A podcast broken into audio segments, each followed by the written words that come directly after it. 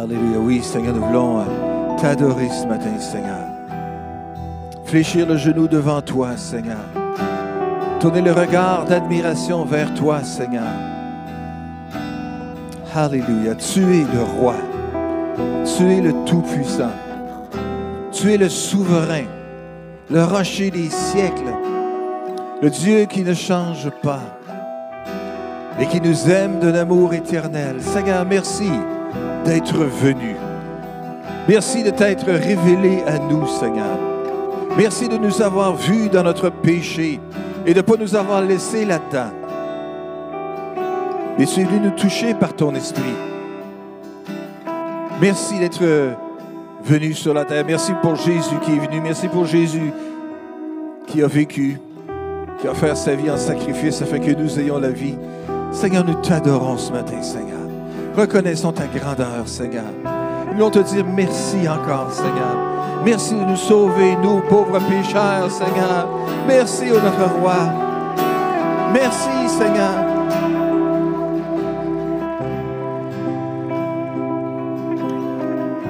Rien n'est plus grand que ton amour, Seigneur. Oh, nous le chanterons éternellement, Seigneur. Rien n'est plus grand que ton amour. Alléluia. Merci, Seigneur. Ah, bien, dans cette période des fêtes où est-ce qu'on se rappelle euh, la venue de Jésus, son incarnation, sa venue dans la terre, de façon très humble, comme ça s'est passé, et dans des circonstances pas faciles, évidentes ou confortables, comme ça s'est passé, ça nous démontre encore la grandeur de l'amour de Dieu. Vous pouvez prendre vos places? Rappelons-nous de l'amour de Dieu. Amen. Est-ce que quelqu'un peut encore m'aimer, tout croche comme je suis? Ben oui. Il y a quelqu'un qui nous aime éternellement. Ce matin, je veux juste inviter les jeunes, les ados de, en contact. Vous avez un rendez-vous dans le hall, donc les jeunes de sixième année jusqu'à secondaire 5. Vous êtes bienvenus de vous diriger dans le hall à ce moment-ci et je sais qu'il y aura des conversations intéressantes que vous aurez alors que vous allez philosopher sur l'avenir du monde et la façon de résoudre les grandes complexités de la vie. Ah non, mais je suis sûr que c'est ça. Ils vont passer un bon temps ensemble de réflexion et de discussion. Et ce matin, on voudrait présenter deux petits bébés au Seigneur. Et euh, j'aimerais juste si les petits bébés pourraient s'avancer, s'il vous plaît. Donc, Liam Beaulieu, le fils de Frédéric et André-Anne. Frédéric Beaulieu et André-Anne Huot. Si euh, Liam, est, oui, c'est ça, il est en train de s'avancer. Et Ismaël Prou, euh, le petit bébé de. Oh! Non? Oui ou non? Oui? Finalement. Bon. On avait prévu que la petite histoire derrière, l'histoire, c'est que Ismaël devait être présenté ce matin. Confirmation, tout était beau. Hier matin, je parle avec la maman qui dit Oui, oui, oui, oui, c'est sûr, Pasteur Paul, on se voit demain matin pour la consécration du bébé. En arrivant ce matin, non, non, non, Ismaël ne sera pas là, finalement, il est malade. Et puis finalement, oui, oui, oui, il va être là. Et puis finalement, non, non, non, il n'est pas là. En tout cas, bref, c'est ça. Fait que si je comprends bien, euh, Liam est à, la recherche de maman. Andréane s'en vient? Ici.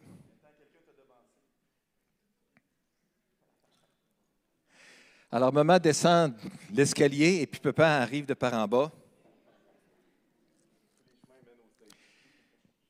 Oui, tous les, tous les chemins mènent au stage, c'est ça, oui.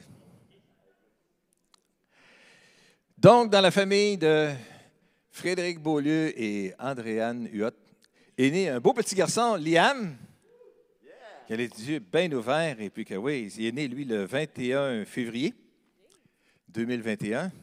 Oui, et c'est un beau petit bébé qui. Ah, il y a des airs, de la famille, il n'y a pas d'erreur. Frédéric et Andréane, c'est un petit garçon qui est sans doute spécial pour vous. C'est le premier né dans votre famille. Oui, c'est l'héritier principal, c'est ça, c'est lui qui va décider de toutes les. qui va orienter les choix et les orientations de la famille et des enfants, c'est ça? Cet enfant-là est spécial pour vous, hein? Oui. Est-ce que j'ai le droit d'enlever le masque? Euh... oui, OK. Ben oui, il est spécial parce que justement, c'est le premier de la famille.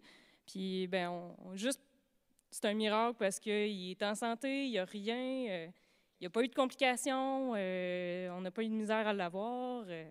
Fait que juste ça, c'est une grosse reconnaissance. moi, j'ai prié pour que j'aille un petit gars curieux qui aime la nature, puis c'est ça qu'on a eu. Un petit gars curieux qui aime la nature. Il faut dire que Frédéric et Adrienne, pour ceux qui l'ignorent, sont ceux qui dirigent le ministère des aventuriers, l'équivalent des scouts, disons là. Alors, c'est des gens de plein air et qui aiment beaucoup le plein air et qu'on apprécie beaucoup le ministère.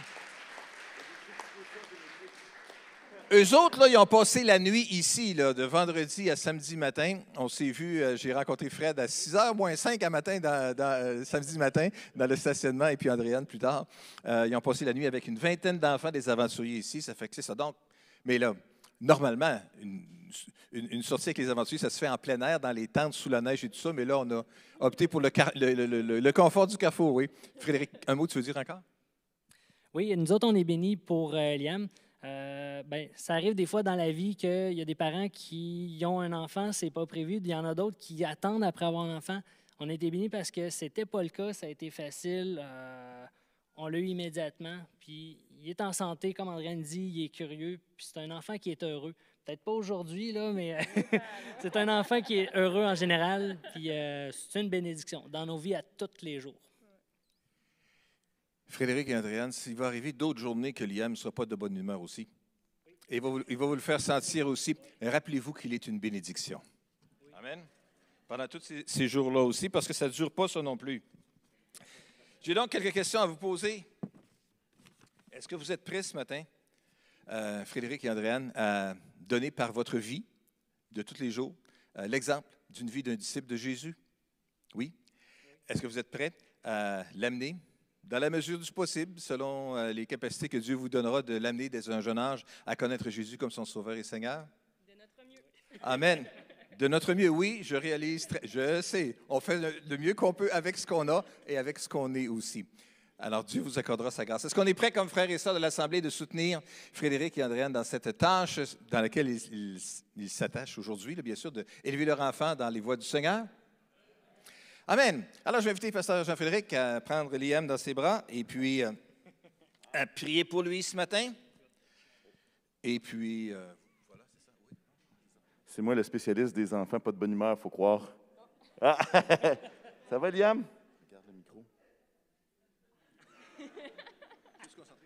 Oui, c'est ça, il n'a pas bougé pantoute. Je ne sais pas si les médecins trouveraient ça euh, normal, mais bon, regardez, on va prier pour Liam. Seigneur éternel, on veut te rendre grâce pour la vie de Liam, ce jeune homme curieux, ce jeune homme plein de vie, et ce jeune homme que tu appelles à grandir en toi, grandir avec toi, grandir pour la gloire de ton nom.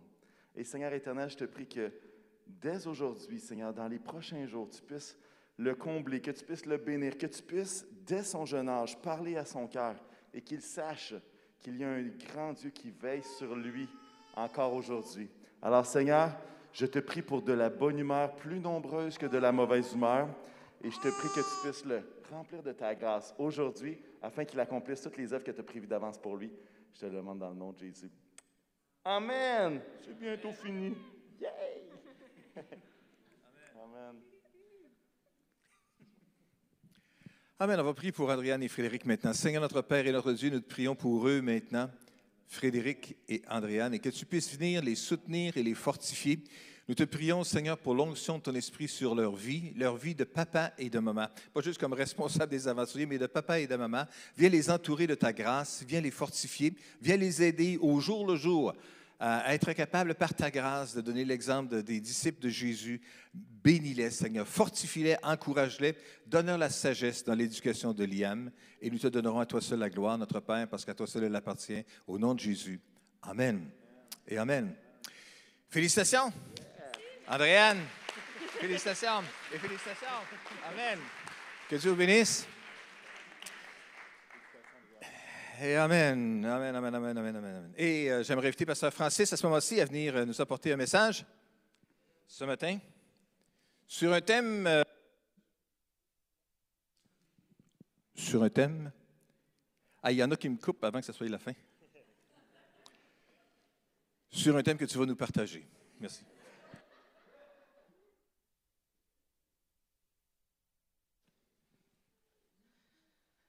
Bonjour tout le monde.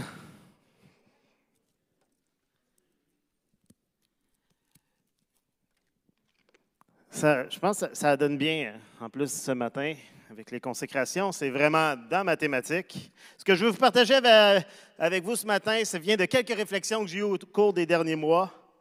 Première réflexion que j'ai eue, c'est que depuis quelques mois, on a commencé à accueillir des enfants à Carrefour Junior. Et laissez-moi vous dire qu'il y a du monde. Si vous êtes impliqué à Carrefour Junior ou que vous êtes un parent qui essaie de s'inscrire, vous réalisez que c'est souvent complet et complet rapidement.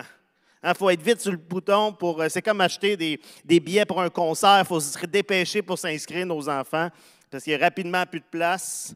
Tellement que les responsables ont eu l'idée de créer Contact Junior, qui permet aux sixième année de descendre de Carrefour Junior et d'aller joindre au secondaire 1, puis de laisser un peu plus de place à Carrefour Junior. Mais il y a beaucoup d'enfants et d'adolescents au Carrefour. Et ça, ça m'excite. Et c'est une première réflexion que j'ai eue. J'ai fait, hey, c'est vrai, on a beaucoup d'enfants. Deuxième réflexion vient du fait que je viens d'avoir 40 ans. Et ça, je suis pas sûr si mais ça me fait réaliser deux choses. Un, je me sens pas du tout comme quelqu'un de 40 ans. Hein, mentalement, j'ai l'impression d'être plus dans le début vingtaine. Un peu plus responsable et mature, mais j'ai encore les mêmes intérêts, encore le goût de faire des blagues, des niaiseries, encore le goût de perdre mon temps à gamer trop longtemps. C'est mon corps qui me rappelle que je suis plus vieux, mais je me sens pas vieux. Puis je me suis mis à réfléchir que moi, quand moi j'étais dans le début vingtaine, puis je regardais ceux qui avaient 40 ans, bien pour moi c'était des vieux. C'était des messieurs. J'étais là, qui avait 40 ans quand moi j'en avais 20? Puis là, je donnais des nombres, j'étais comme. Je les voyais pas comme je me vois aujourd'hui. Je suis désolé, messieurs, mesdames, si je vous ai vus comme des vieux. Mais là, j'ai réalisé que ces gens-là, ils se sentent encore jeunes. C'est ça, c'est toute une réflexion sur. euh, on se sent plus jeune qu'on est vraiment, je pense. hein. Puis j'ai l'impression que ça dure toute notre vie. Je ne sais pas pour les plus âgés, mais j'ai l'impression que notre corps vieillit plus vite que nous. Et j'ai aussi réalisé, 40 ans, c'est en plein milieu. Hein? 40 ans, je suis aussi proche de mes enfants qui sont à Carrefour Junior que des aînés qui sont à Carrefour Senior. Je ne sais pas si c'est ça le vrai nom, mais moi j'aime ça. Oui, c'est ça. par- Troisième réflexion que j'ai eue, c'est il y a deux semaines, on a pris le temps d'honorer, de se rappeler de ceux qui nous ont quittés dans les deux dernières années. Quel beau moment touchant ce fut. Des personnes qu'on connaissait, d'autres moins. Mais ça me fait réaliser à quel point le Carrefour est composé de toutes les générations, de tous les groupes d'âge.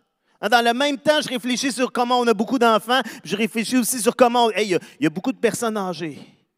Et je crois que c'est un des traits profonds de notre identité comme Église locale. Nous sommes une Église intergénérationnelle.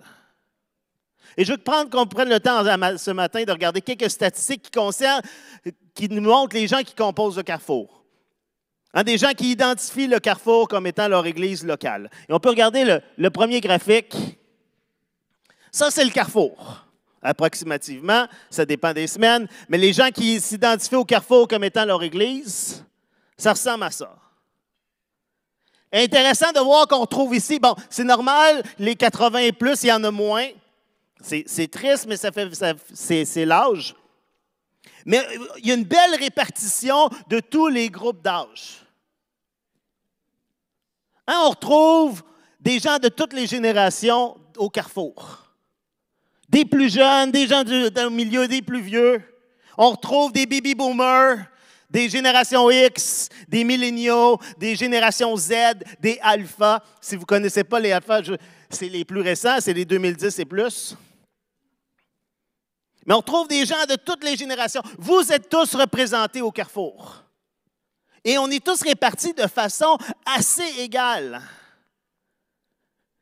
Et non seulement ça, mais Pasteur Jean-Fred a eu la brillante idée de dire on va comparer avec le reste du Québec.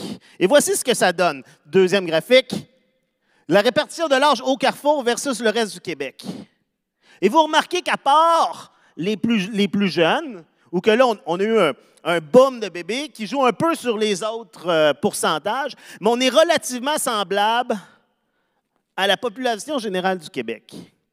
Il y a au Carrefour une représentation générale de la population du Québec. Et moi, je trouve ça intéressant. Je trouve que ça nous montre, hey, on, on répond à un besoin parce que les gens, non seulement de la ville de Québec, mais on représente la population du Québec. Mais on a dans notre Église surtout des gens de toutes les générations. Et je pense qu'on peut affirmer clairement qu'on est une Église intergénérationnelle, où se retrouvent des gens de tous les âges, de toutes les générations. Et ce matin, je vais nous emmener à réfléchir à ce que ça implique.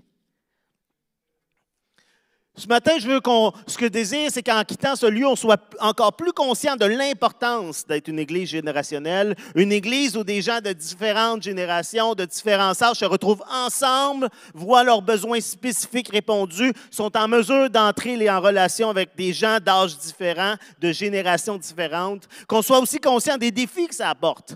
Parce qu'il y a des défis avec d'être une église intergénérationnelle, mais qu'on soit, qu'on ait une idée aussi de comment les aborder. Premièrement, c'est important de définir qu'est-ce que je veux dire quand je parle d'église intergénérationnelle. Hein, une église générationnelle, ce n'est pas juste une église où il y a des gens de toutes les générations, mais c'est une église qui cherche à ce que ces différents groupes générationnels soient en relation les uns avec les autres, coexistent ensemble. Une église qui cherche à adresser, s'adresser à tous ces groupes et à leur réalité, à leurs besoins. Parce que c'est possible d'avoir plusieurs générations dans une église, mais de s'adresser particulièrement juste à un seul groupe. C'est possible qu'une église euh, vise particulièrement les besoins des aînés, mais dans sa communauté des plus jeunes, mais qui ne les, les prendra pas en compte dans sa prise de décision. C'est possible d'être une église qui vise les milléniaux ou la génération Z, qui pourra avoir des plus âgés qui sont attirés par ce que cette église offre, mais qui ne va pas chercher à s'adapter à leur réalité et va s'attendre plutôt à ce que ce soit eux qui s'adaptent à la réalité de l'Église. Donc, une Église intergénérationnelle, c'est une Église qui fait des choix conscients et qui considère les différents groupes générationnels dont elle est composée, autant dans les activités qui sont offertes, dans la manière dont on fait l'Église, dans le style musical. C'est une Église qui réfléchi, qui implique les gens des différentes générations, qui les met en contact ensemble. Et ça, c'est un concept qu'on voit à plusieurs reprises dans la Bible. Tout au long de l'Ancien Testament, c'est au peuple entier que Dieu s'adresse, aux plus jeunes comme aux plus vieux. En régulièrement, le peuple est appelé, Moïse appelle le peuple à se réunir pour leur parler. Quand on voit que le peuple est réuni tout ensemble, c'est les jeunes, c'est les enfants, c'est les bébés, c'est les plus âgés, c'est tout le monde qui est là. Et régulièrement, on trouve cette idée de transmission de la parole de Dieu, de ses commandements à la prochaine génération. En Deutéronome 4, le verset 9 va dire Veille attentivement sur toi-même, garde-toi bien d'oublier les événements dont tu as été témoin, qu'ils restent gravés dans tes mémoires pour tous les jours de ta vie, et informe-en tes fils et tes petits-fils. Cette idée de transmission. Le psaume 45 au verset 4 va dire que chaque génération dise à celle qui la suit combien tes œuvres sont belles, qu'elle publie tes exploits, l'éclat et, et la gloire de ta majesté. Encore là, de communiquer à l'autre génération, de parler ensemble. En la célèbre phrase de Josué, Moi et ma famille, nous servirons l'Éternel, nous montre comment pour le peuple d'Israël, c'était quelque chose d'intergénérationnel, de familial. Et c'est un concept qu'on retrouve aussi dans le Nouveau Testament, dans l'Église primitive. on connaît tous l'histoire de Jésus avec les petits-enfants qu'on retrouve dans Matthieu 19, verset 13, où des gens amènent à Jésus des petits-enfants pour qu'ils prient pour eux, pour qu'ils les bénissent. Et qu'est-ce que font les types? Non, non, non, non, les enfants, allez-vous-en. Hein, Jésus est occupé. Mais au verset 14, Jésus dit, Laissez donc ces petits-enfants. Ne les empêchez pas de venir à moi, car le royaume des cieux appartient à ceux qui leur ressemblent. Et dans Marc, ça va nous parler comment Jésus va prendre les enfants, va prier pour eux. Jésus accueillait les enfants, même s'il dérangeait l'ordre traditionnel des choses, Jésus accueille les enfants. Plus que ça, dans Matthieu 18, on voit Jésus qui prend un enfant et l'utilise comme exemple. Verset 18, euh, chapitre 18, verset 2. Alors Jésus, appelant un petit enfant, le plaça au milieu d'eux et dit, Vraiment, je vous l'assure, si vous ne changez pas et ne devenez pas comme de petits enfants, vous n'entrerez pas dans le royaume des cieux. C'est pourquoi le plus grand dans le royaume des cieux, celui qui s'abaisse comme cet enfant. Et celui qui accueille en mon nom un enfant comme celui-ci, m'accueille moi-même. Hein, il y avait autour de Jésus des gens de tous âges. Il y avait des enfants. Pour que Jésus prenne le temps de dire hey, Viens ici, puis l'utilise comme exemple, c'est qu'il y avait des enfants. Les auteurs des lettres du Nouveau Testament savent très bien que leurs lettres sont lues dans les églises ou qu'il y a des gens de tous âges qui sont présents. Et c'est pourquoi on voit régulièrement les auteurs, l'apôtre Paul et autres, s'adresser aux différentes réalités des gens. Hein, dans Éphésiens 6, Paul va dire, vous enfants, obéissez à vos parents. Vous, pères, n'exaspérez pas vos enfants. Parce que dans la même communauté, dans les gens qui écoutent, il y a des enfants, puis il y a des parents. Lorsque Paul écrit à Timothée, il va lui dire que personne ne te méprise dans Timothée 4, verset 12, que personne ne te méprise pour ton jeune âge. Mais force-toi d'être un modèle pour les croyants par tes paroles, ta conduite, ton amour, ta foi et ta pureté. Et si nous, on a cette lettre-là aujourd'hui, c'est que Paul savait, elle ne s'adresse pas juste à Timothée. Un Timothée reçoit la lettre, mais après, les gens de l'Église l'ont lu aussi. N'est pas juste un message pour Timothée, c'est aussi un message pour les gens de l'Église. Ne méprise pas le jeune âge. Quand Paul écrit à Tite, un autre de ses, euh, pas subalternes, mais Paul est le mentor aussi de Tite, c'est un pasteur d'une église qui est aussi jeune, et il va, on ne lira pas au complet, mais dans Tite 2, Paul va dire, dis aux, jeunes, aux hommes âgés, dis aux femmes âgées, qu'elles enseignent, qu'elles apprennent aux jeunes femmes, recommande aux jeunes gens. Et il y a dans la même communauté, dans la même église où Tite est, des gens de différents âges.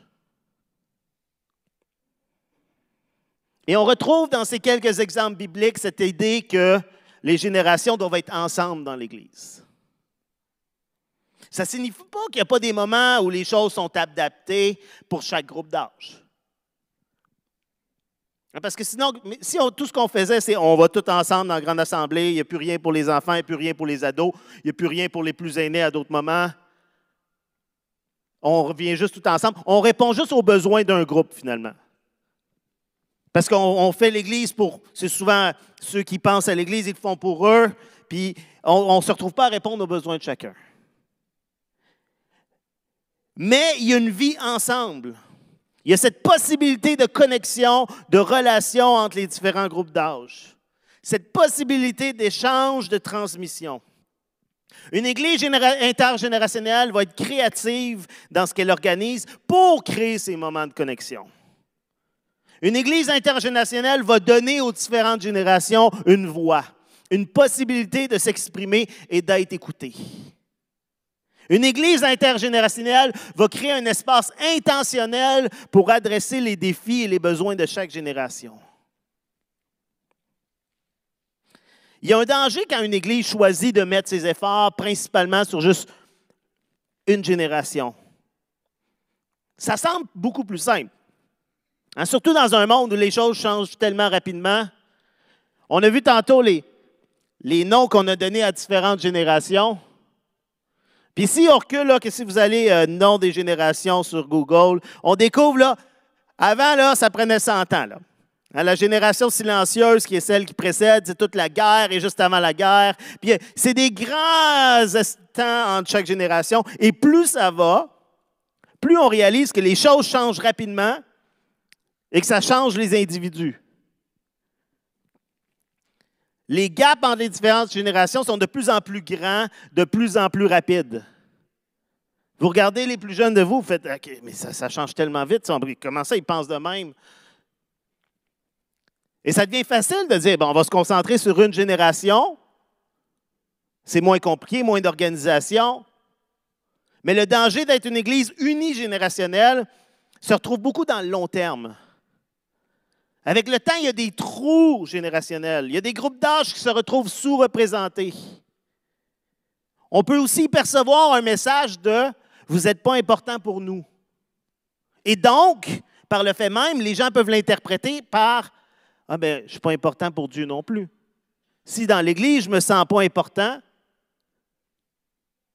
ça peut passer le message de ben, est-ce que Dieu me, je suis important pour Dieu? Bien sûr, c'est possible que naturellement, une Église se retrouve avec un plus grand nombre de personnes d'un certain âge. Hein, on a vu notre graphique tantôt. En ce moment, il y a un boom chez les enfants. On est très content, puis on est conscient aussi que dans quelques années, ça va créer un boom dans cette génération-là. Ça se peut que si vous êtes dans certaines régions où il y a un exil des jeunes, il y ait beaucoup moins de jeunes dans votre Église. Mais l'Église locale doit toujours chercher à être ouverte à, ce que, toutes les générations qui y sont présentes. Le fait d'être une Église intergénérationnelle va enlever la tentation de ce que j'appelle une Église dans une Église. Hein, c'est de quoi qu'on voit beaucoup, euh, particulièrement avec les, groupes de jeunesse souvent, c'est que quand il n'y a jamais de contact les uns avec les autres, quand ils sont tout le temps isolés à part, ce qui se crée, c'est qu'il y a une petite communauté dans une grande communauté. On est dans le même bâtiment, mais il n'y a pas de relation. Il y a une église dans une église. Et ce qui se passe, c'est que le moment où ces gens-là vieillissent, ben, ils ne sentent pas d'attachement à leur église locale. Ils sentent l'attachement au petit groupe où ils étaient. Hein, le fait d'être une église intergénérationnelle va aider à la transition vers la grande assemblée, entre guillemets, vers le moment où on change de groupe. Ça permet aussi d'avoir des perspectives de leadership variées. Quand on écoute ce que les différentes générations ont à dire, ben, on a des visions du monde différentes, des idées différentes. Et ça, ça nous fait avancer. Ça nous fait voir des choses qu'on ne voit pas. Je ne sais pas si, dans quel milieu vous êtes, mais il y a des milieux où on a des, des stagiaires. Et ce que j'entends souvent dire et ce que j'ai vécu aussi, c'est que les stagiaires, ça nous fait réfléchir sur nos pratiques. Parce qu'ils sont beaucoup dans le mode qu'ils veulent comprendre. Ils n'en ont pas la routine, ça fait des années qu'on fait toujours la, chose de la même manière. Ah oui, c'est comme ça que ça se fait. Non, ils veulent apprendre, ils veulent comprendre le pourquoi, puis ils posent des questions. Et ça t'oblige à dire hum, pourquoi je fais ça? Des fois, tu réalises, ah, c'est une bonne chose que je fais, puis tu es capable de l'expliquer, de mettre des mots sur ce que tu fais, mais parfois, tu réalises, j'ai pas de bonne raison. Puis là, tu te questionnes sur, hey, est-ce que je devrais changer ma manière de faire? Dans une église, c'est la même chose. Les contacts entre les différentes générations nous obligent à nous questionner, vont offrir de nouvelles idées, vont créer des connexions. Moi, l'Église m'a permis d'être en relation avec des gens dont j'aurais jamais eu la possibilité ou même le désir de rencontrer.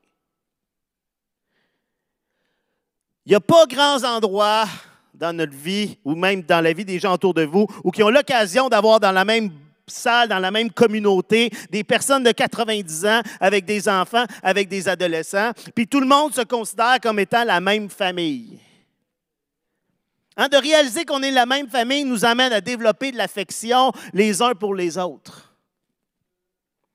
Je ne connais pas beaucoup de milieux où des adolescents peuvent s'asseoir et discuter avec des aînés de façon régulière, où des adultes peuvent raconter des histoires de la Bible à des petits, où des jeunes et des vieux se réjouissent ensemble, chantent ensemble, prient ensemble. Et l'Église intergénérationnelle peut faire ça. Ça va aussi favoriser la formation hein, ou le mentorat spirituel. De prendre quelqu'un et de l'aider à grandir, de l'aider à cheminer. Et ça, la Bible est remplie d'exemples de mentorat intergénérationnel. Élie et Samuel, le petit Élie qui, qui, était au, qui, est au, temple et qui entend la voix de Dieu, il ne sait pas, il pense c'est Élie. Et Élie, finalement, va lui dire, la prochaine fois, dis juste, parle Seigneur quand ton serviteur écoute. Élie, le prophète Élie qui va euh, euh, prendre sous son bras Élisée, qui va le chapeauter. Naomi et Ruth. Moïse et Josué. Mardoché et sa nièce, euh, ça, Esther. Timothée, Paul va parler comment Timothée, sa mère et sa grand-mère lui ont enseigné les voies de Dieu. Timothée et Paul, la Bible est remplie d'exemples de mentorat intergénérationnel. Et j'espère que dans votre vie, vous avez des gens que vous considérez comme des, des mentors ou des, c'est quoi l'inverse, pas des élèves, mais des, des gens avec qui vous travaillez, ou avec qui vous pouvez communiquer, des gens dont vous pouvez aller chercher le conseil.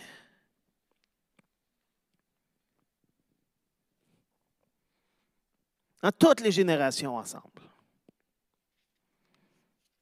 Et je comprends un, un- instant et regardez les différents groupes générationnels. De manière très générale, ça se peut que tu dis, ouais, moi je me sens moins identifié à ça, même si euh, c'est techniquement mon âge. C'est correct, hein, c'est des grandes lignes.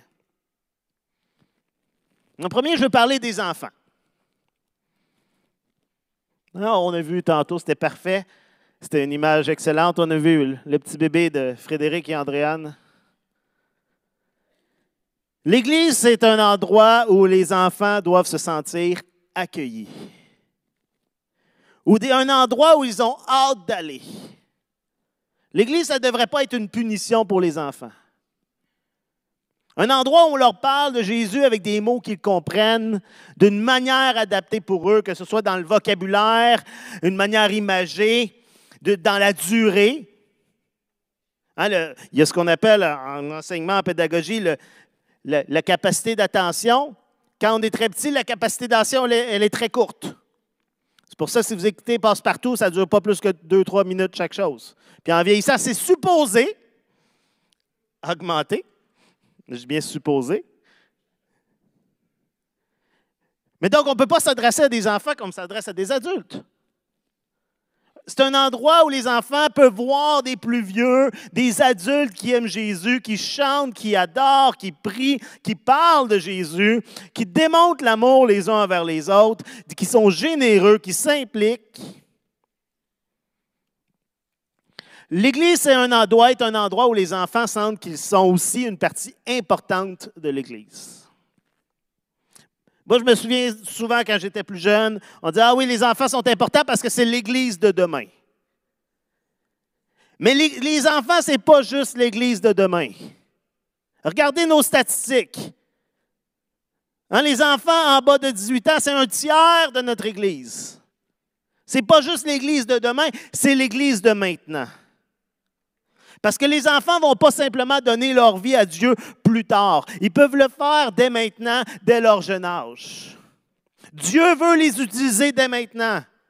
Hein, Dieu a utilisé Samuel. Dieu a utilisé la petite servante qui était voir Naaman et dit Ah, je connais un prophète qui, guérit. Du garçon qui est arrivé à Jésus avec ses pains et ses poissons. Ne voyons pas le ministère envers les enfants comme simplement de l'occupationnel pour pas qu'ils nous dérangent. On ne les envoie pas en haut pour pas qu'ils nous dérangent. C'est un ministère d'évangélisation, d'enseignement, de formation pour nos enfants. Est-ce que ça, je crois que c'est quelque chose de très important ici au Carrefour chrétien de la capitale? Hein, Depuis longtemps, on considère que les enfants sont importants et qu'il faut penser à eux dans nos décisions. C'est probablement le ministère de l'Église qui implique le plus de gens et où les besoins sont plus grands. Hein, je parlais tantôt avec Annie et il manque de monde encore parce qu'il y a beaucoup d'enfants. Je sais que quand ce bâtiment a été conçu, et même avant, parce que dans l'autre bâtiment, c'était problématique, parce qu'il manquait de place, c'était tout petit, mais quand le bâtiment ici a été conçu, il a été conçu en pensant à être le plus adéquat et pertinent pour les enfants. Si vous n'avez pas vu encore le deuxième étage, il faut que vous allez faire un tour. On va voir justement tantôt un hebdo construction à la fin, un info construction à la fin de la réunion. On va voir à quel point ça a progressé. Mais c'est impressionnant. Ça donne le goût d'être là. Avoir des enfants dans une église, ça met de la vie.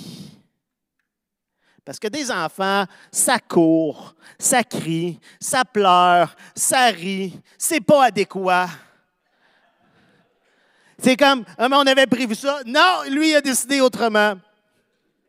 Ça pose des questions. Un enfant, c'est vrai, c'est authentique, c'est sincère. Hein, ça vous est déjà arrivé, si vous êtes parent, votre enfant a dit Regarde, il est gros, lui. Puis là, tu fais. Ça, change. À un moment donné, on apprend. Il y a des choses qu'il ne faut pas toujours dire. Mais un enfant, c'est vrai. C'est sur le moment, je vis ça, c'est comme ça. Un enfant, ça nous oblige à nous nous adapter. Hein, Jésus nous appelle à avoir le cœur d'un enfant. Et plus nous allons laisser une place réelle à nos enfants dans l'Église, plus nous allons comprendre ce que ça signifie d'avoir un cœur d'un enfant. Et plus nous allons voir comment leur foi peut transformer la nôtre. Ce n'est pas juste nous qui avons des choses à leur enseigner. Eux aussi, ont beaucoup à nous apprendre. Les enfants, ça nous oblige aussi à penser à l'avenir. Quand on est juste avec des gens de notre groupe d'âge, on pense très pour le maintenant. Mais quand il y a des enfants, on est obligé de penser à plus long terme. Ah oui, mais eux autres aussi, qu'est-ce qui va se passer quand ils vont être grands? Comment vont être les choses?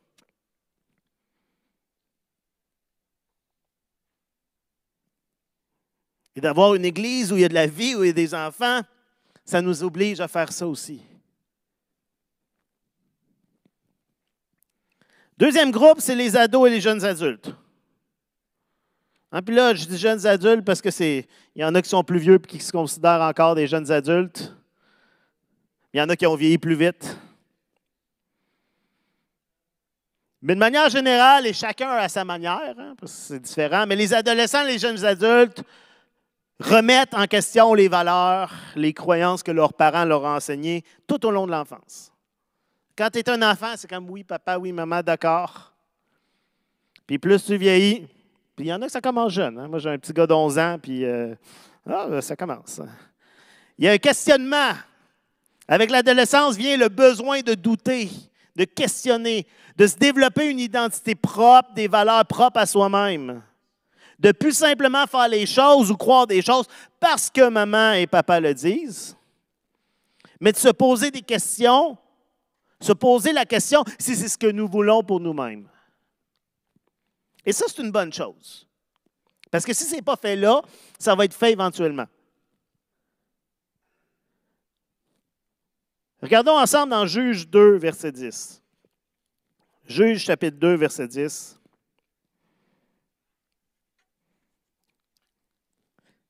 Le verset nous dit, Tous ceux de sa génération, la génération de Josué, disparurent à leur tour. Une nouvelle génération se leva qui ne connaissait pas l'Éternel et n'avait pas vu les œuvres qu'il avait accomplies en faveur d'Israël.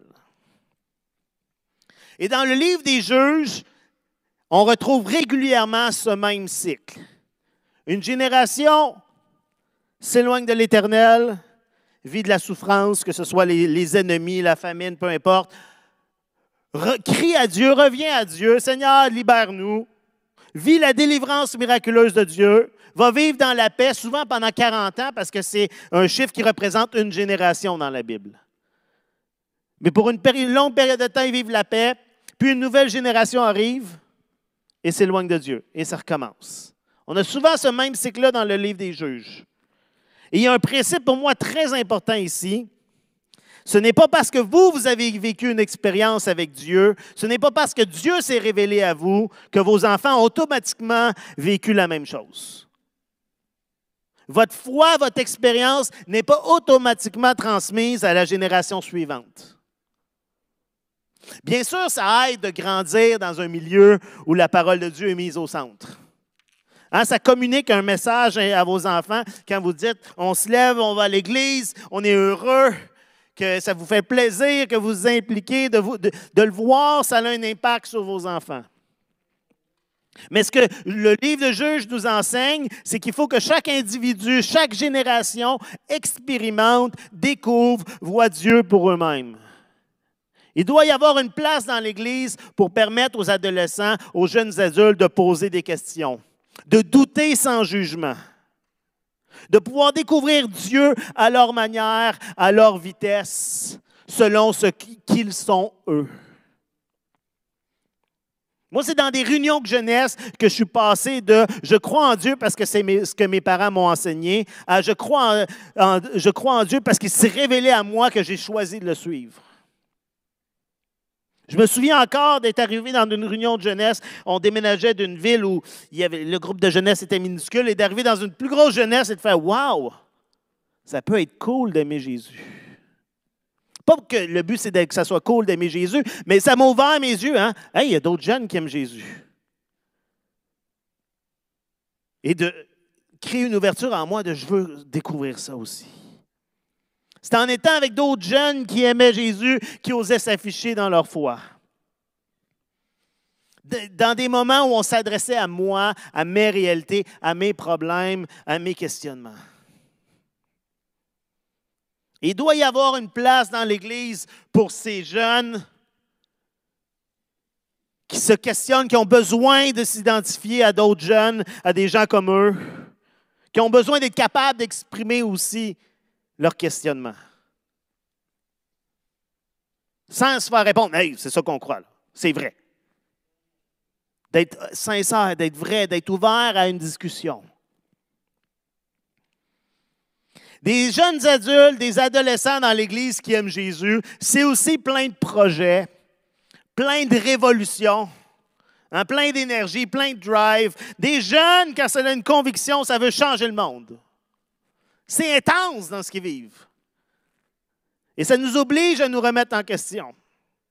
À se demander pourquoi on fait les choses comme on les fait. À se demander si c'est encore pertinent. Et l'Église doit être capable de laisser de la place à tous ces jeunes remplis de projets, de rêves, de visions, avec un désir de changement.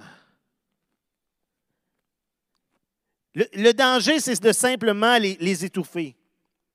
Tu, es encore jeune, là, tu vas comprendre plus tard. D'éteindre la flamme qui brûle. D'assourdir leur voix. Hey, laisse les grands parler. Oui, parfois, les plus jeunes ont besoin d'être encadrés. Hein, je vous le dis, hein, moi, je me sens encore jeune. Oui, parfois, les jeunes sont irréalistes. Ils ont des rêves incroyables. C'est comme, attends, ce que tu dis dans ta tête, c'est, oh, le temps va te calmer un petit peu. Oui, parfois, ils ont besoin d'être accompagnés. Mais on a besoin de cette fougue qui vient avec la jeunesse pour nous permettre d'avancer, de progresser. Une église où il n'y a pas de rêve, où il n'y a pas de désir, que ça change, que les choses s'améliorent, c'est triste. C'est une église qui se dirige vers la mort. Jésus s'est entouré d'adolescents et de jeunes adultes. Ah, je ne sais pas si vous, quand vous imaginez les apôtres, vous les imaginez des vieux badonnants avec une barbe, là. Mais on, pense que Jean y avait 16 ans. Hein, que c'était tous des gars dans la vingtaine, tout autour. Jésus avait 30 ans, c'était 33, ouais, c'était 30 ans. Ouais. C'était tout du monde dans cet âge-là, même un peu plus jeune. C'est pas pour rien que Pierre va être fougueux, il va dire Moi, jamais je vais t'abandonner. Que Jean et Jacques discutent de c'est qui le plus important, on peut-tu être à droite et à gauche de toi? Ils ont la fougue la jeunesse. Et ça, ça devrait, on devrait s'inspirer de ça, on devrait le savoir. Ah ouais, transmettez-nous cette passion. C'est aussi un moment où c'est plus facile d'être impliqué. Il n'y a pas de famille, il n'y a pas de grande responsabilité, il y a beaucoup plus de temps, beaucoup plus d'énergie aussi. On n'arrive pas à la maison après le travail et dit oh, Je suis déjà fatigué.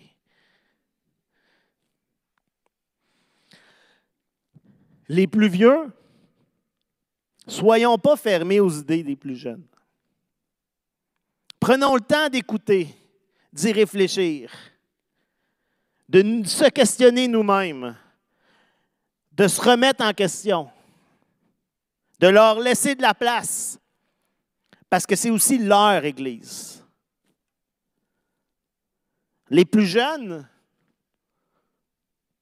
je ne sais pas s'ils sont ici, s'ils vont l'écouter en vidéo, si vous êtes là si vous considérez jeune encore. Mais abandonnez pas si les choses n'avancent pas ou ne changent pas à votre vitesse. Soyez fidèles dans les petites choses. Restez disponible. Réalisez qu'il y a parfois une sagesse qui vient avec l'âge. Que la solution, ce n'est pas toujours de partir quand ça ne se déroule pas, comme on voudrait. Mais parfois, la solution, c'est de dire je vais, je vais rester et je vais faire avancer le changement un pas à la fois.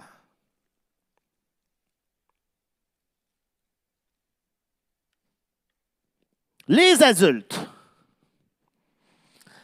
Ah, puis là, euh, c'est difficile de dire les, plus vieux, ben, parce que tantôt je parlais des aînés, vous êtes aussi des adultes. Puis là, il y en a dans. Parce que je me suis mis à un âge de 30 à 70 ans. Parce que plus je vieillis, plus que je trouve qu'on reste jeune longtemps. Quand j'avais 20 ans, je trouvais que 50 ans, c'était vieux. Là, je suis comme, moi, 70, ouais, c'est correct. La vie adulte vient avec son. Vous, vous, voyez où vous voulez dans tout ça, c'est des réflexions générales, mais la vie adulte vient avec son lot de responsabilités, de soucis. Beaucoup de choses qui font souvent que l'Église locale prend une place beaucoup moins grande dans nos vies. Hein. On a moins de temps de s'impliquer. On a des enfants, on a plein de réalités. Le travail, c'est de la carrière, il y a plein de choses. Mais en même temps, c'est souvent dans ce groupe d'âge-là qu'on va retrouver ce que j'appelle le backbone à la colonne vertébrale de l'Église locale. Des gens qui sont capables d'assumer des responsabilités, avec encore assez d'énergie, avec les ressources financières. Ça paraît pas, mais c'est quand même important pour une Église. Euh, si on avait juste des, des adolescents puis des gens à la retraite, le budget serait un peu moins grand. Les adultes, c'est encore la fougue de la jeunesse, mais un peu de plus de sagesse qui vient avec l'expérience. Les adultes, c'est aussi des gens qui souvent se connaissent, qui savent leurs capacités, leurs talents, leurs intérêts. Les adultes, c'est ceux qui sont capables d'être le lien entre les plus jeunes et les plus vieux, qui sont entre les deux. Et si vous vous considérez comme un adulte, si ce que je dis en ce moment, vous dites, ah, ça c'est moi, mais continuez de vous impliquer activement à l'Église. Soyez ceux qui vont accompagner les plus jeunes, qui vont être un modèle pour les plus jeunes et aussi pour les plus vieux. Soyez ceux qui vont continuer d'écouter les conseils des plus vieux et qui vont honorer leur expérience. Parce que c'est facile de dire, bon, ben, tu as eu ton temps, là, maintenant c'est à nous. Réalisez que vous avez un impact beaucoup plus grand que vous le pensez auprès des plus jeunes. Que vous pouvez être un soutien, un support pour les plus vieux.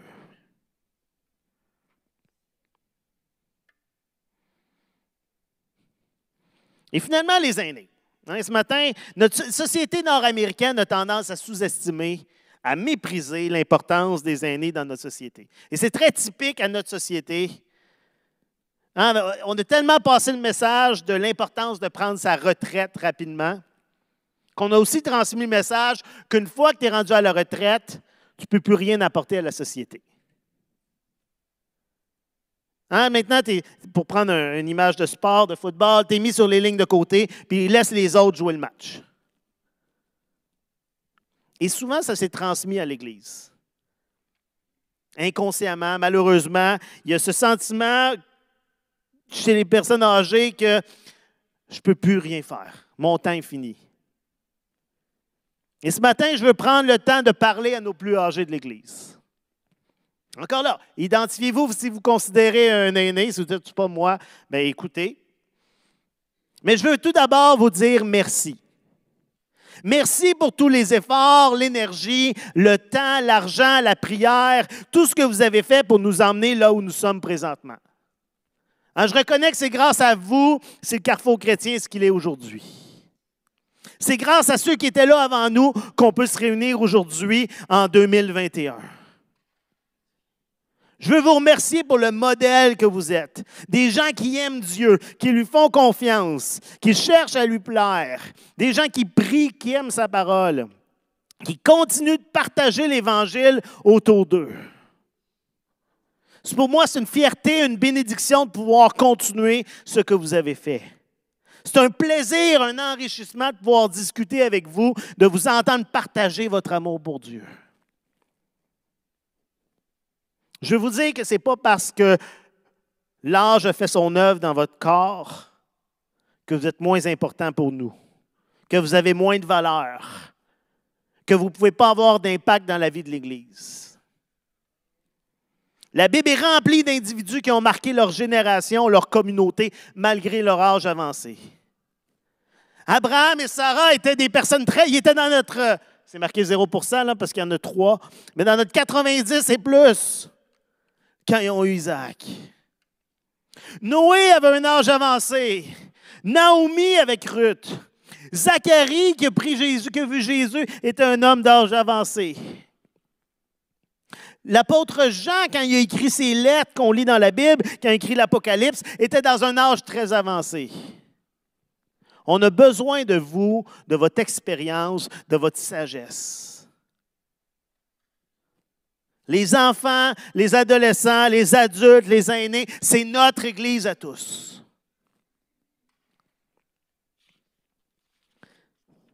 Et je suis conscient qu'une une Église générationnelle, ça apporte aussi son lot de défis, de difficultés. Parce que quand il y a plusieurs générations en ensemble, il y a ce qu'on appelle des clashs intergénérationnels.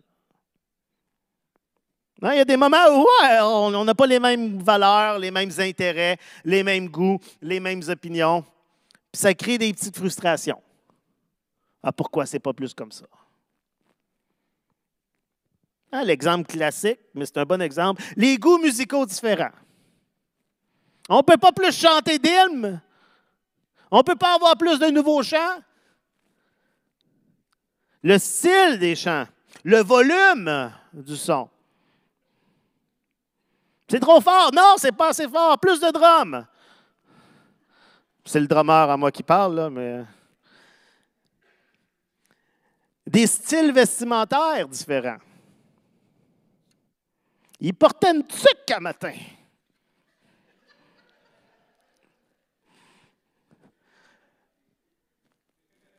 Il y a des trous dans ses jeans. Excusez, je prends des stéréotypes, mais c'est quand même vrai. Des visions différentes de ce que l'Église devrait être dans notre société. De comment évangéliser. Hein, évangéliser en 2021, demander à un jeune d'aller passer des, euh, des tracts, des petits pamphlets, comme on faisait dans le temps, puis d'en laisser partout, vous savez peut-être qu'ils vont le lire. Moi, je peux dire, les gens, les jeunes, ils liront pas ça. Parce qu'on ne lit plus rien. avec les sociétés qui changent, il faut aussi se questionner sur comment on évangélise aux différentes générations. Mais attention, il y a une différence entre mes goûts, mes intérêts, mes priorités et ce que Dieu demande. Il devrait y avoir jamais aucun compromis sur ce que la Bible enseigne. Les changements de génération ne devraient pas faire que ce qu'on enseigne de la Bible est différent. Si la Bible dit quelque chose, c'est vrai. Cependant, ce n'est pas parce que je pense que quelque chose est bon que c'est toujours ce que la Bible nous demande de faire. Il y a certains sujets sur lesquels la Bible n'a pas d'opinion. Hein, la Bible ne nous dit pas comment s'habiller le dimanche. Elle nous parle d'être modeste mais c'est tout. Le reste, c'est une question de culture, c'est une question d'époque, c'est une question de mode. Il y a une époque où tout le monde portait des robes, des tuniques. Il y a une époque où les femmes ne pouvaient pas porter de pantalon. Il y a une époque où porter des jeans dans l'Église, c'était un manque de respect. Hein, parce que le jeans, c'était l'habit du travail. Pour certains, peut-être plus vieux, porter un couvre-chef, une casquette, une tuque ou avoir des jeans troués, c'est un manque de respect envers Dieu. Mais pour les plus jeunes, ce n'est pas du tout perçu comme ça. Au contraire, c'est un signe d'authenticité. Je m'habille le, dimanche comme je m'habille à tous les jours. Il y a une époque où les chants, les hymnes qu'on trouve maintenant pour certains vieux ou pour certains démodés, n'étaient même pas acceptés parce que c'était des airs de taverne et de chansons à boire. Avant de juger les autres, posez-vous la question, est-ce que ce sont vos critères, vos goûts que vous êtes en train d'imposer? Est-ce que vous êtes en train d'imposer un joug sur des règles, de- des- sur les gens de règles vestimentaires ou autres, comme le faisaient les pharisiens, qui pourraient empêcher des plus jeunes ou des gens d'un milieu différent du vôtre de s'approcher de Dieu. Hein, Dieu dit dans 1 Samuel, chapitre 16, verset 7, Je ne juge pas de la même manière que les hommes. L'homme ne voit que ce qui frappe les yeux, mais l'Éternel regarde au cœur. Et ça devrait être au centre d'une Église intergénérationnelle. Regardez le cœur avant de juger. Pour les plus jeunes, prenez le temps de vous questionner sur pourquoi vous faites certaines choses. Surtout si vous savez que ça peut choquer les plus vieux. Est-ce que votre but, c'est de provoquer et de choquer? Parce que des fois, c'est ça, c'est intentionnel. Je vais créer, je vais provoquer.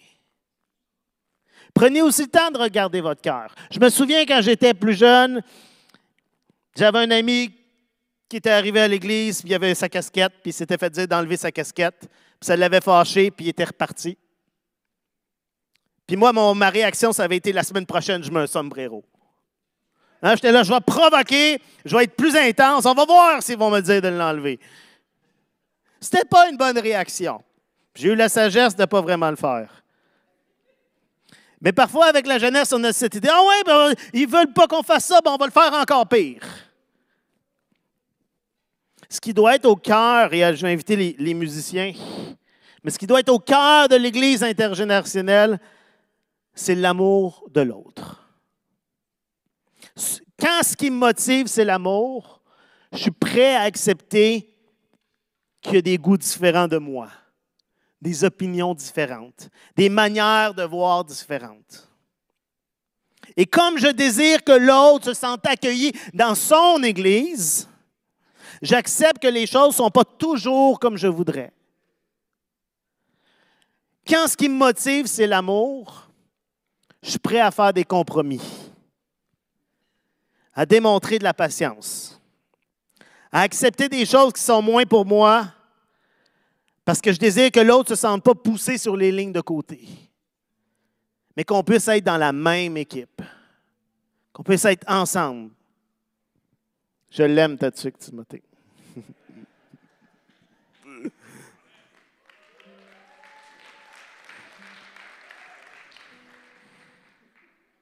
Moi, j'en mettrais pas. J'ai chaud avec une tuque, mais. Non, mais je me souviens, quand je suis arrivé au carrefour, euh, si je voulais conduire les champs, on avait une cravate, puis il fallait mettre un habit. C'était le seul temps que je mettais un habit. Je je sais pas, le, le confinement a eu des changements, on ne sait pas pourquoi, mais il y a des codes vestimentaires qui sont par eux-mêmes disparus. Il y en a qui font Oh, on s'ennuie des cravates. Il y en a qui sont heureux. Romains 12, verset 10. Par amour fraternel, soyez pleins d'affection les uns envers les, pour les autres et rivalisez d'estime réciproque, de respect les uns envers les autres. L'amour, c'est ce qui est au centre d'une Église intergénérationnelle. Une Église qui change trop rapidement va perdre ceux qui ne sont pas capables de suivre. Une Église qui n'avance pas assez rapidement va perdre ceux qui désirent avancer et voir les choses bouger. Le défi, c'est de trouver le rythme parfait dans tout ça.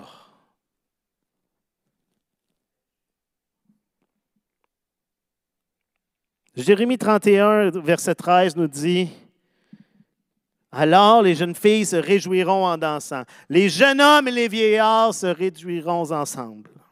Je changerai leur deuil en joie et je les consolerai. Je les rendrai joyeux après leur chagrin. Il y a dans ce verset, hein, jeunes et vieux se réjouiront ensemble. Mais il y a dans ce verset quelque chose de très important. Les jeunes et les vieux ont un point commun, ils se réjouissent ensemble. Le peuple se réunit tous ensemble. L'âge n'est plus un problème, ça devient un enrichissement. Et c'est ce que je souhaite pour le Carrefour. Qu'on puisse continuer à vivre cette réalité de plein d'âges différents, mais qui nous unissent qui nous permettent de grandir, d'être enrichis par les autres, de se questionner. Le tout fondé sur l'amour. Alléluia, Jésus. Père éternel, merci pour cette Église. Merci, Seigneur, pour la composition du carrefour, Seigneur, pour tous les gens que tu y as amenés, Seigneur Dieu. Seigneur, on est fiers d'avoir des enfants et des âgés, Seigneur, d'avoir des, aînés. On est fiers d'avoir des ados et des adultes, Seigneur. On est bénis, Seigneur. On est heureux par tout ce que tu nous apportes, Seigneur Dieu. Et je te prie aujourd'hui que tu puisses ouvrir nos yeux à l'importance, Seigneur Dieu, de créer des liens les uns avec les autres, de créer des liens avec ceux qui sont d'un âge différent du nôtre, de nous remplir d'amour les uns pour les autres, Seigneur Dieu. Seigneur Dieu, ouvre nos cœurs aux défis que ça peut apporter. Ouvre nos cœurs peut-être aux préjugés que nous avons. Et remplis-nous d'amour, Seigneur Dieu. Remplis-nous d'ouverture. Seigneur, que l'autre puisse être pas une frustration, mais un moyen de me faire grandir, Seigneur Dieu. Et qu'ensemble, on puisse s'approcher de toi, Jésus. Qu'ensemble, Seigneur, jeunes et vieux, on puisse se réjouir ensemble, Seigneur Dieu. Merci pour ta parole, Seigneur Dieu. Je te prie qu'elle puisse porter du fruit dans nos cœurs, qu'on puisse continuer à y réfléchir, Seigneur Dieu. Je te prie que s'il y a des gens qui se questionnaient s'il y avait besoin de s'impliquer avec les enfants, qu'ils puissent prendre une décision aujourd'hui. Que s'il y en a qui disaient, il faut que j'aille parler avec quelqu'un, ça fait longtemps que je veux y parler, mais je suis trop vieux et je vais juste paraître bizarre, qu'ils puissent oser le faire, Seigneur Dieu. Seigneur, ce matin, tu nous défies à prendre ce risque, oh Dieu à oser créer ces liens entre les générations, Seigneur Dieu. Je te prie, Seigneur, que euh, dans les, réunions de jeunesse, Seigneur, que le dimanche matin, à, Contact Jeunesse, Seigneur, il y a un moment où les jeunes puissent expérimenter pour eux-mêmes, Seigneur Dieu. Pas simplement ce que leurs parents ont vécu, mais leur histoire à eux, Seigneur Dieu. Qu'ils te découvrent, Seigneur Dieu. Qu'ils te donnent entièrement leur vie. Merci pour ce que tu fais chez les enfants, chez les ados, chez les adultes, Seigneur, chez les aînés. on veut te rendre gloire et te donner toute la louange, Dieu. Amen.